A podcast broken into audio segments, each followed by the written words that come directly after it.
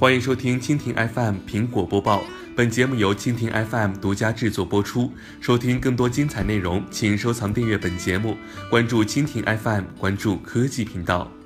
前苹果公司 CEO 约翰·斯卡利说，乔布斯对苹果无与伦比的热情使他成为了世界上最优秀的招聘者之一。这位已故的苹果联合创始人似乎因为其组建出出色的员工队伍的能力而有些声名狼藉。不过斯卡利说，这是因为乔布斯从来不让失败绊倒他。斯卡利在接受外媒 Business Insider 采访的时候表示，我遇到过最好的招聘者是史蒂芬·乔布斯，他对自己想要的人才没有任何限制，他觉得他所能做的事情对世界来说是非常重要的，为什么不找最好的呢？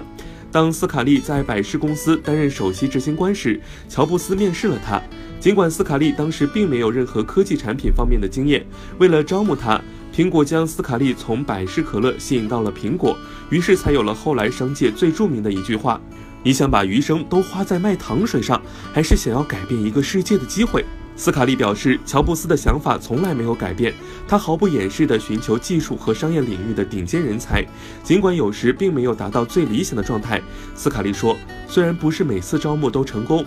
但是现实是他从不妥协，他想努力争取最好的人才。本月早些时候，在史蒂芬·乔布斯去世6周年之际，苹果公司 CEO 蒂姆·库克对这位已故的苹果联合创始人表达了致敬。库克在推特上上传了一张乔布斯年轻时候的照片，并写道：纪念史蒂芬，他仍然和我们在一起，仍然激励着我们。